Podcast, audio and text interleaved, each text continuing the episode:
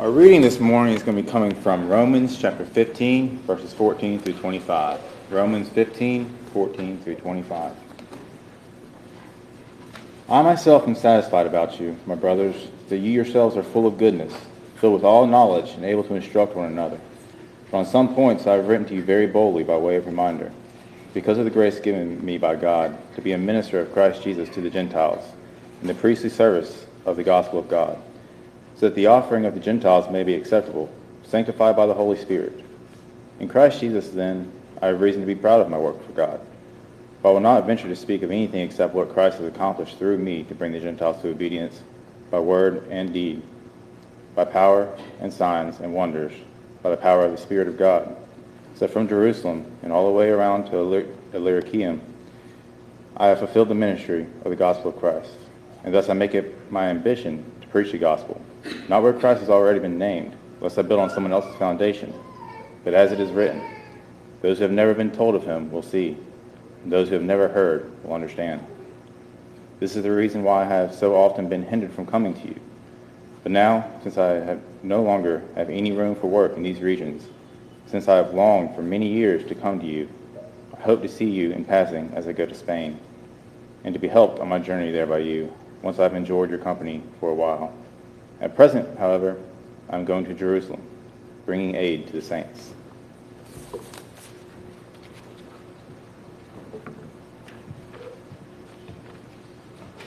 Jesus' apostle Paul had wanted to come to the city of Rome for a long time.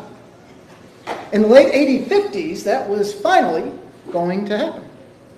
Paul had had a long-term project going on of raising relief money among the Christians there in the regions of Achaia and Macedonia to ultimately go to disciples in the region of Judea. And that project was finally complete. It was ready now to be delivered.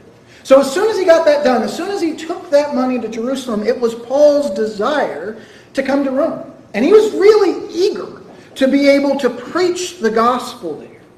Not because they weren't already good people, who were already pretty knowledgeable about the way of Jesus, who were even able to teach each other, but because Paul personally wanted to serve the cause of Christ there in Rome, he personally wanted to build up their faith to advance Jesus' kingdom there.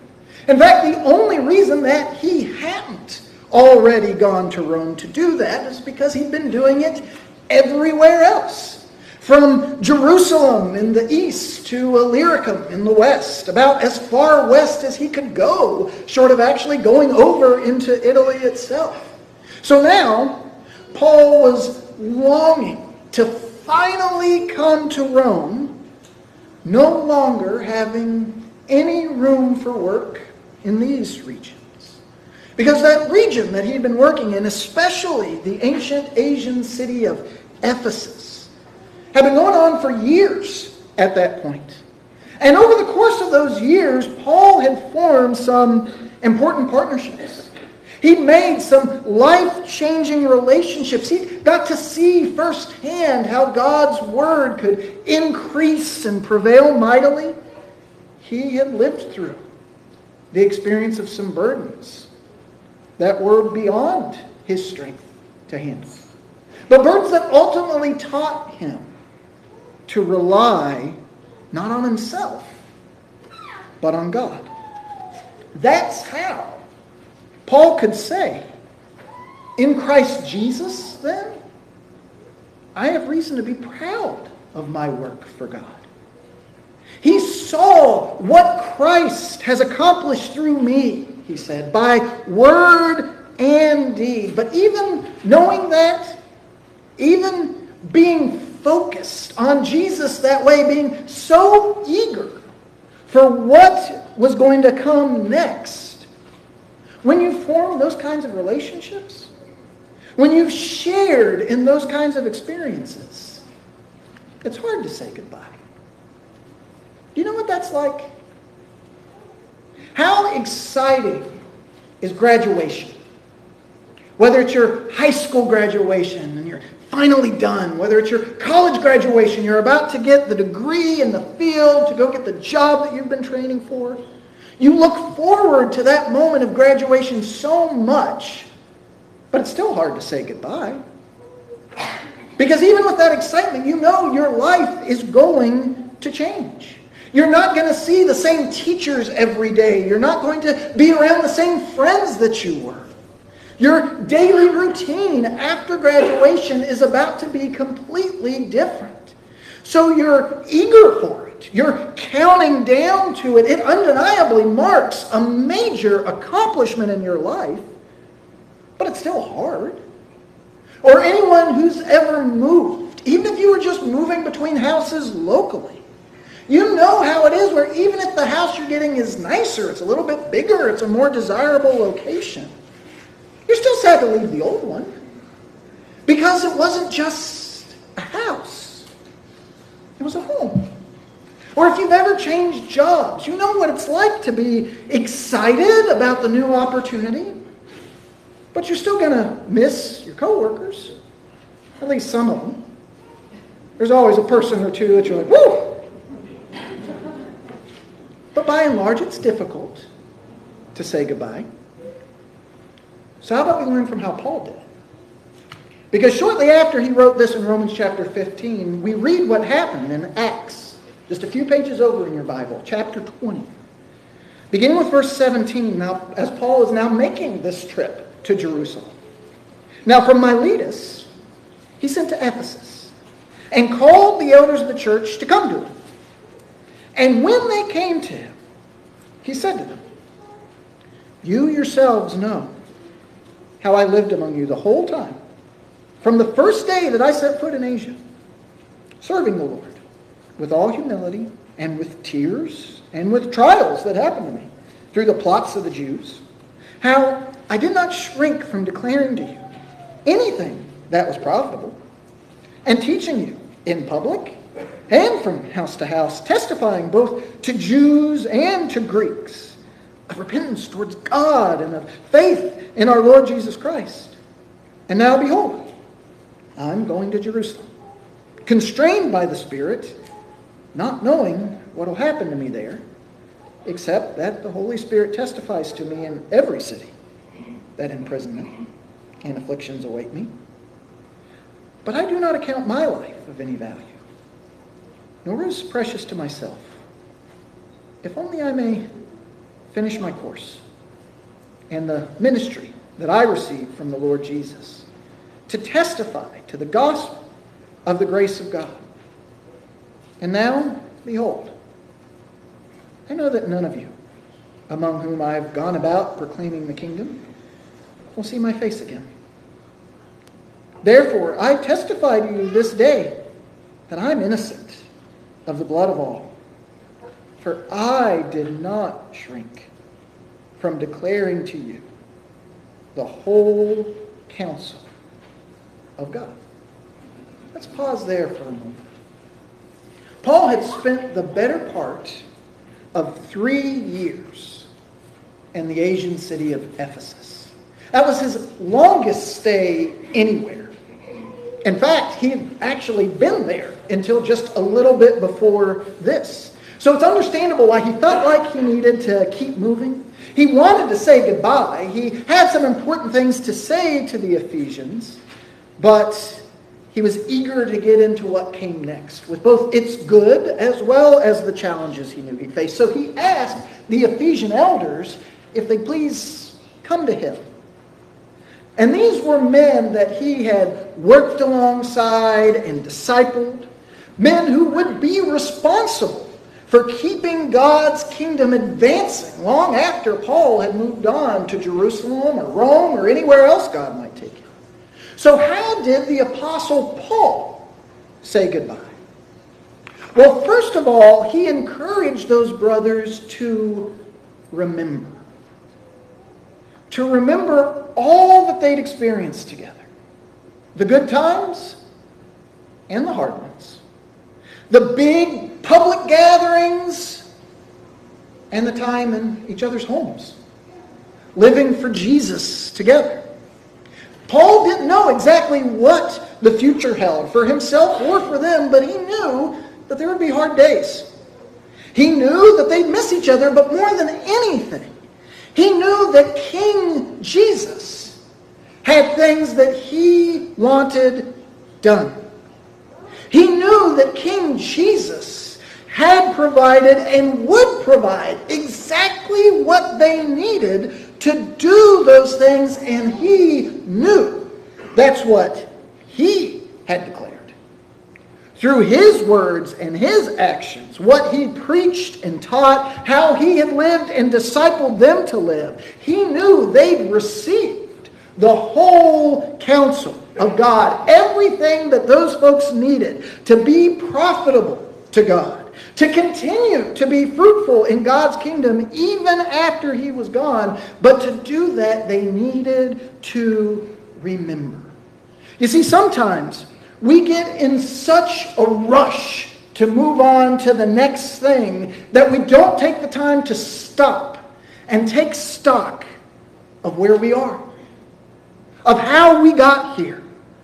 But that's a critical step for us to take. How we learn from the past, including the painful parts of it, maybe even the mistakes that we made how we avoid making those same mistakes again is to stop and remember. Because those good study habits that you had in high school, they're going to serve you well when you get into college.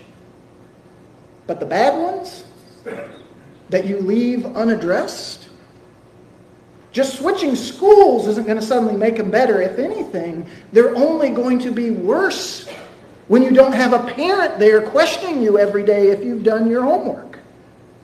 Maybe you get a new job and the title's better, the environment is more supportive. But realize that as exciting as all that is, it's still the same you going to work there every day. So even with the things that change, there are going to be some things that you bring with you into that workplace. So it's important that we identify what are those things God's given us that we should carry forward, and what are those things that we need to change within ourselves. Because we do things the way that we do them for a reason. It might be that we don't know another way, or it might be that we even realize the way we do things isn't the best. But we just have this natural tendency to drift towards the path of least resistance, whatever's easiest. That's why we as people need grounded, godly mentors like Paul had been and continued to be for the church there in Ephesus. Because mentors like that, they look at things with fresh eyes. They speak hard truths to us, but they do it with grace and genuine love. They give us sound guidance for our relationships, for our careers, for our personal growth, and maybe even for our preacher searches. Because look, losing and finding a preacher is tough. But it's also an opportunity It's an opportunity to take a breath, to ask some questions about ourselves, to hit reset. As a congregation, we are entering one of the most important periods in our history. Do we realize that? in the days and weeks and months ahead, we will be making some of the most significant, some of the most consequential decisions that this church family has ever had to make. You see, this season is not just about scheduling speakers and advertising for candidates. It's not even just about whoever is chosen to be the next person to wear the title of minister. The conversations that will be had, the priorities that will be set or not, the work that will be done or not, long between now and whenever the next candidate appears. That day-to-day stuff is going to be critically important. Look at Paul's example. He didn't tell Ephesus, so hey, you guys, find you another apostle as quick as possible. Maybe James the Less is free. We don't hear much from him. Maybe he's got some downtime. Let's ask him if he can come over to Ephesus. Maybe he can fill my place. No, first he said, you guys need to remember what you've learned. You need to take stock and think about what God has taught you through this season. The good stuff and the really difficult stuff. And we need that. We need to see where God has brought us. We also need to be honest about the obstacles we face, regardless of who the next minister is. Because the reality is, some of the greatest threats that we face individually as followers of Jesus, collectively as the church of Christ, some of those greatest threats they start with us. Because listen to what Paul says next in Acts chapter 20 and verse 28. Speaking to the Ephesian elders, pay careful attention to yourselves and to all the flock in which the Holy Spirit has made you overseers to care for the church of God, which he obtained with his own blood. I know that after my departure, fierce wolves will come in among you, not sparing the flock. And from among your own selves will arise men speaking twisted things to draw away the disciples after them. Therefore, be alert. Remembering that for three years I did not cease night or day to admonish everyone with tears. And now I commend you to God and to the word of his grace, which is able to build you up and to give you the inheritance among all those who are sanctified. I coveted no one's silver or gold or apparel. You yourselves know that these hands ministered to my necessities and to those who were with me. In all things I've shown you that by working hard in this way we must help the weak. And remember the words of the Lord Jesus, how he himself said, it is more blessed to give than to receive. So here Paul is addressing the Ephesian elders.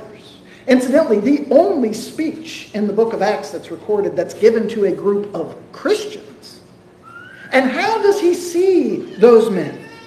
Were these just the guys who handle complaints and set budgets and fix leaky toilets and keep everybody happy?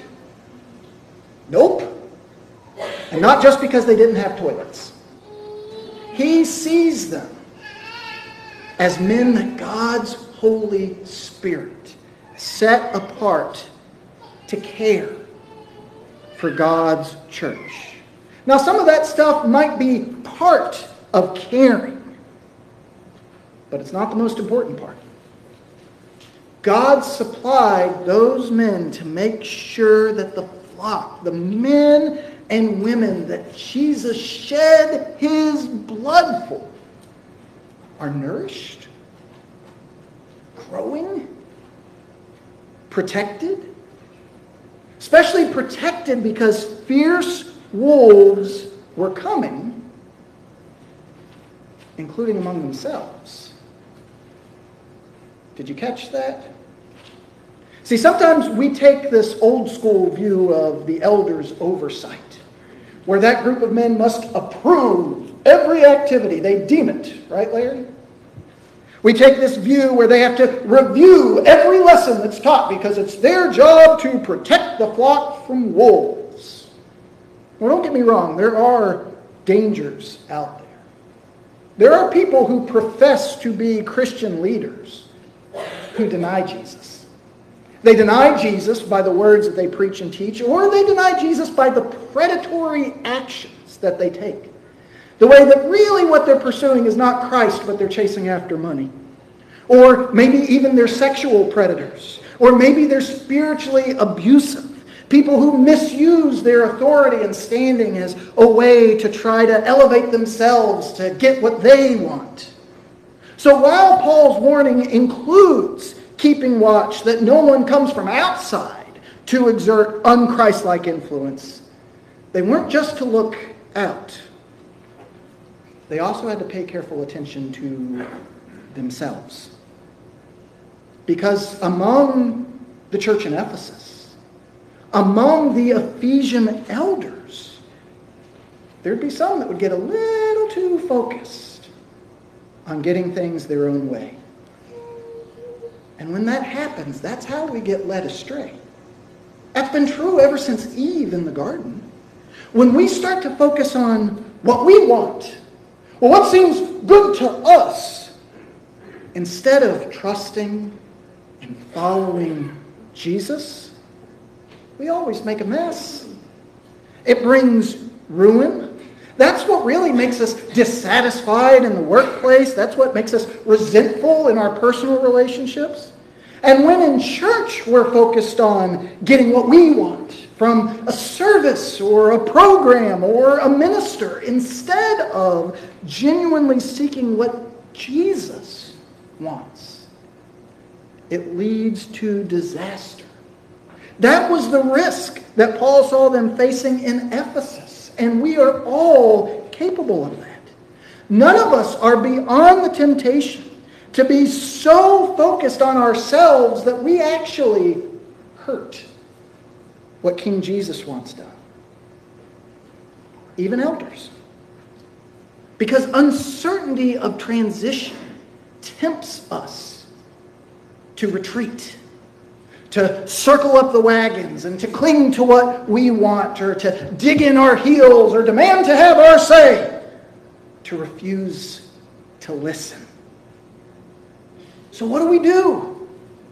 How could they make sure that didn't happen in Ephesus? How can we make sure that that doesn't happen here? Paul, inspired by God's Holy Spirit, says, we watch and we work. First, we watch ourselves. We each need to really take stock. Where has God brought me? What can I positively contribute to Jesus' kingdom for such a time as this? What are my personal weaknesses? What are my blind spots that I need his help with?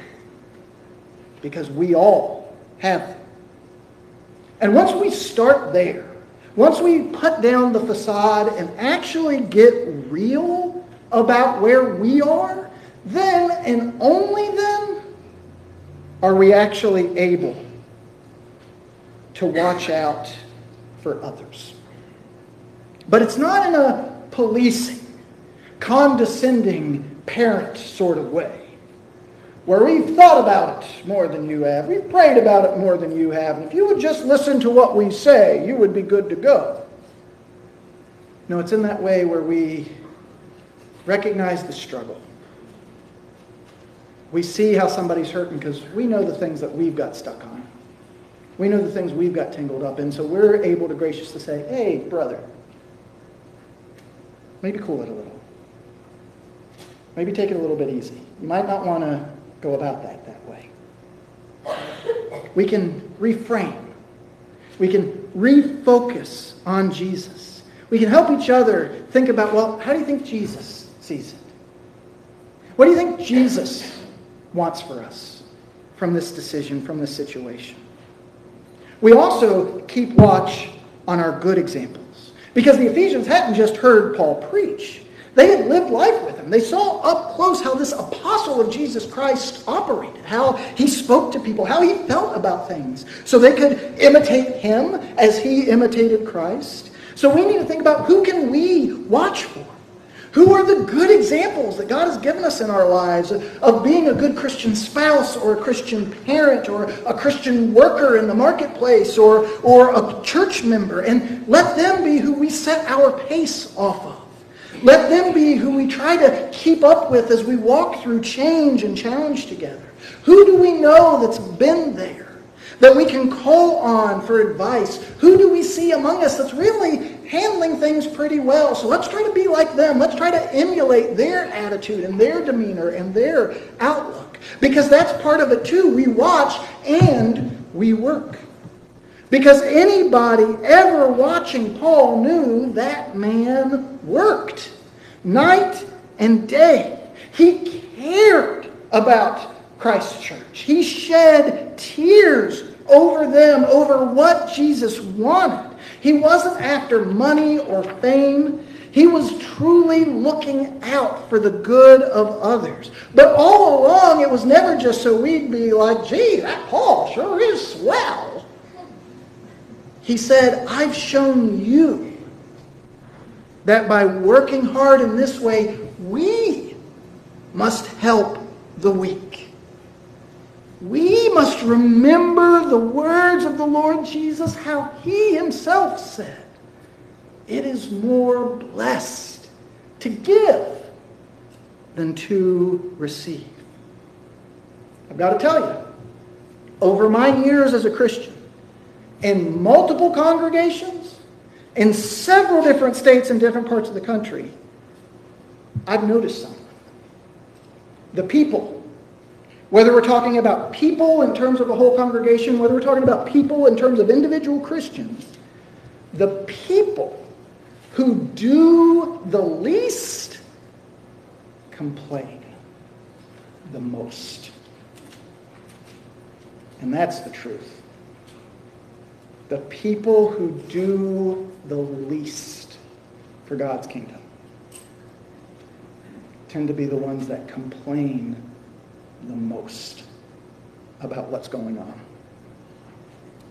But Paul, everything he did came from his focus on Jesus. And if Jesus got up and washed feet, then is there really any doubt about what we need to do? about what we should be doing, about what we will be blessed if we do. So when we find ourselves facing change, when we're looking at uncertain, likely difficult days ahead, if we want to make sure that we handle uncertain times well, that we actually come through even the painful ones better, we watch and we work. And not to be a broken record, but prayer helps a lot too. Because listen to where this concludes in Acts chapter 20 and verse 36. And when he had said these things, he knelt down and prayed with them all. And there was much weeping on the part of all. They embraced Paul and kissed him, being sorrowful most of all because of the word he had spoken, that they would not see his face again. And they accompanied him to the ship. What a way to say goodbye, huh? Pretty powerful stuff here in Acts chapter 20. So as we face change with its uncertainty and challenge, as we say our own difficult goodbyes, let's watch examples like Paul or the other apostles, like Moses and Joshua in the Old Testament, but most of all, like Jesus. Let's make Jesus our focus. Let's look for what he's done. Let's think about what he wants for us next, the good that has taken place that he wants to build on and expand the stumbling blocks, our blind spots that we've been content to live with, that we need to get his help to remove to be able to keep moving forward and keep growing. Let's welcome strong voices like Paul's that encourage us and challenge us, that remind us and focus us. Then let's get to work. Because transition isn't a time to retreat, it's a time to reload. It's a time to take aim. We'll be blessed if through seasons like this, instead of allowing ourselves to be drawn away to being self centered or complacent, we actually become more generous. We actually become more active. And I just want to make sure that it is clear for everybody that I know, as I preach these last sermons, I haven't, have not been an example like Jesus or Paul during my five years here. But I also know Christ has accomplished some things to his glory. There is no denying we have been blessed just by trying to follow his example. So as we begin this last week that my family and I have among you, let's say goodbye right. Come pray with us on the beach on Saturday morning. Come worship and fellowship with us next Sunday. There's going to be some weeping. There's going to be some embracing. At least for some of us. I'm self-aware enough to know there's a few folks who are like, woo! And that's okay. If we all just focus on Jesus, it'll be okay. And we'll be blessed. So let's do like Paul. Will you pray with me? Holy Father, thank you for your word for breathing it out through people like us so that we can hear from you, so that 2,000 years later, situations that our brothers and sisters faced could be so relevant to situations we face and just speak life and give light. Help us, Father, to imitate them as they imitate your Son. Help us to have life and have it abundantly as we navigate change, as we navigate difficulty, as we navigate uncertainty, as we say goodbye. Help us to learn from people like us that you raised up, but most of all, help us to learn from your Son as the perfect example of what it means to be a human being so that we can come through this in such a way that we experience your presence, so that we're full of your joy, so that the good that you've done expands, so that the ways that we struggle continue to just be brought to you humbly for your healing and your help so that we can have more and more of your joy be made full in us. As we say goodbye, as we have moments of praying and singing, of weeping and embracing in the days ahead, make those holy moments by being present with us in them. Help us to be bonded together between my family and this congregation, between one another as brothers and sisters in Christ in this local congregation and as part of your eternal kingdom. Help us to be bonded together in peace and love by your Holy Spirit. That even when we have different views of things, even when we have different wants or different priorities, we can all fix our eyes on your Son. We can watch for what he wants done. We can watch our own attitudes. We can watch out for each other. And we can work together in such a way that you receive the glory and we see that whether or not we get what we want, when you get what you want, it's best for all of us. We just thank you for being so good. We thank you for your word. And this and every opportunity you've given us to explore it together. And it's in your son's name we pray. Amen.